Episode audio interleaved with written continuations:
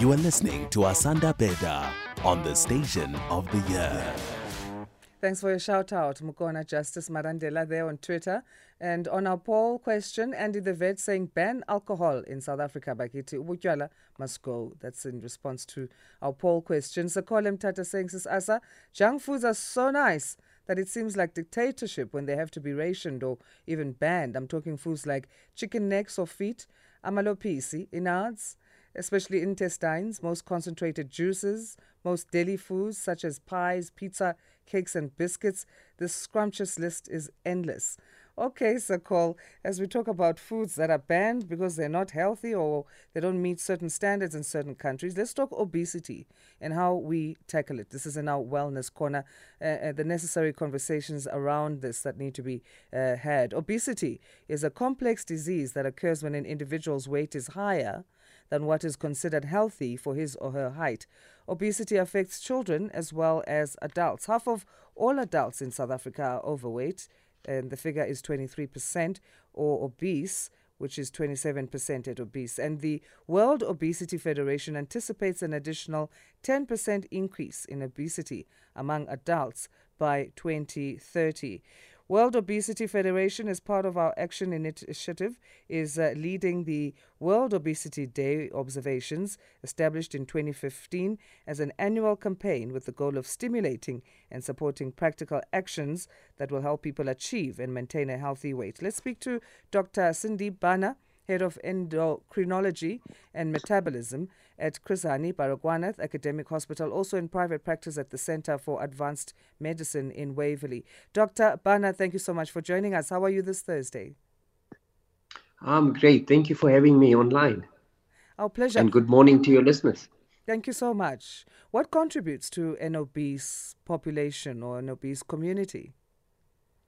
Sure, that is such a loaded question. So it it's multifactorial. I mean, there's some genetic factors, there are very important environmental factors, lifestyle plays an important role, and then, of course, the type of foods and the amount of foods we consume. So, uh, there are many, many factors. But obviously, as you've pointed earlier on, those have all conspired for us to have a huge problem in South Africa. I mean, you mentioned some figures, and certainly my data shows that about 70% of our females are both overweight. If you combine being overweight and obese, um, mm-hmm. and in terms of males, it's about 31% who are overweight and obese. So these are shocking numbers. And the problem is in the shadow of obesity uh, lies type 2 diabetes.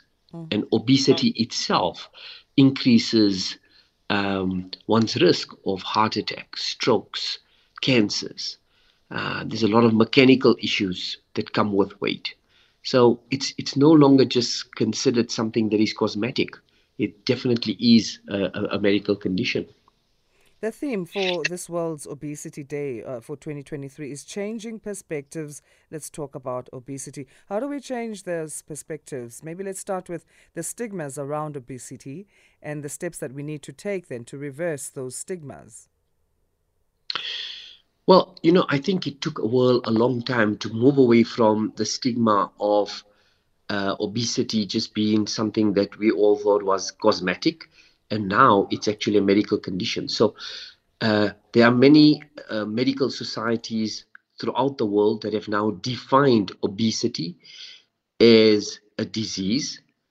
It is a relapsing disease, so that means it comes and goes, and it's chronic. That means it's there to stay. And so all of it influences, like I said, blood pressure, it influences cholesterol, it influences sugar levels, and through all of that comes a higher risk of type 2 diabetes, heart attack, strokes, and cancers. And so it's no longer a cosmetic condition. Mm. And so, how do we move away from the stigma? Well, we as society, we need to learn that all the stigmas that we had around TB costed this country. We are, I mean, we're the number one country in the world in terms of having the highest incidence of TB, the highest incidence of what we call MDR TB, resistant TB. because of the stigmas that we had around a condition that we all refuse to talk about. We, the society that had stigma around HIV, that's why we have the numbers, highest number of people that are HIV positive in this world. And so, if we're going to continue to be blindsided about this condition called obesity and um, not learn from our previous mistakes, we're going to end up in the same position as we did with the other two conditions. Mm. How are we doing as South Africa then to, to do that, to tackle that? Well, clearly not so well if our numbers are showing that 70% of our adult females are overweight or obese and 31% of our males are overweight or obese. What's worrying is that if you look at children and adolescents, the world stats is on average 6% of most countries' children are overweight or obese. Ours is 13%. And we know that an overweight child, be it infant or uh, adolescent, uh, is likely to be overweight, and the chances are 84%. So, an overweight child has an 84% chance of being an overweight adult. So, the battle is lost right there, mm. where we have the twice the number as the rest of the world, and, and that is worrying. So, um, clearly, we're not doing well, but thanks to stations like yourself, and we need to appeal to all media to popularize this problem a lot more so that we can remove the stigma. And number two, the message needs to go out there that something can be done. Something can be done about this. And so um, we need to encourage our schools to reintroduce more intensive uh, PE. We need to encourage our society to walk a lot more. Make the places of parks and walking to work more safe I mean, that's one of the big issues. My clients tell me, well, it's not safe to go out and walk, and you tell me you need 10,000 steps a day. Mm. Um, society itself needs to make uh, healthier foods cheaper. So we're subsidizing the wrong things. I mean, if we had to subsidize two or three essential proteins that are seen in over 80% of our plates, that would go a long way. And so there are societies that subsidize milk, they are subsidizing uh, uh, meat um, and protein. And so that makes it easier to buy something with protein than to buy something with carbs. And it is carbs that drive obesity. And that's the problem. The cheapest thing you can buy now is bread and probably a carbonated drink. And that's the issue. Mm. Well, let's leave it on that note. Dr. Bhana, we appreciate your time again on this Thursday.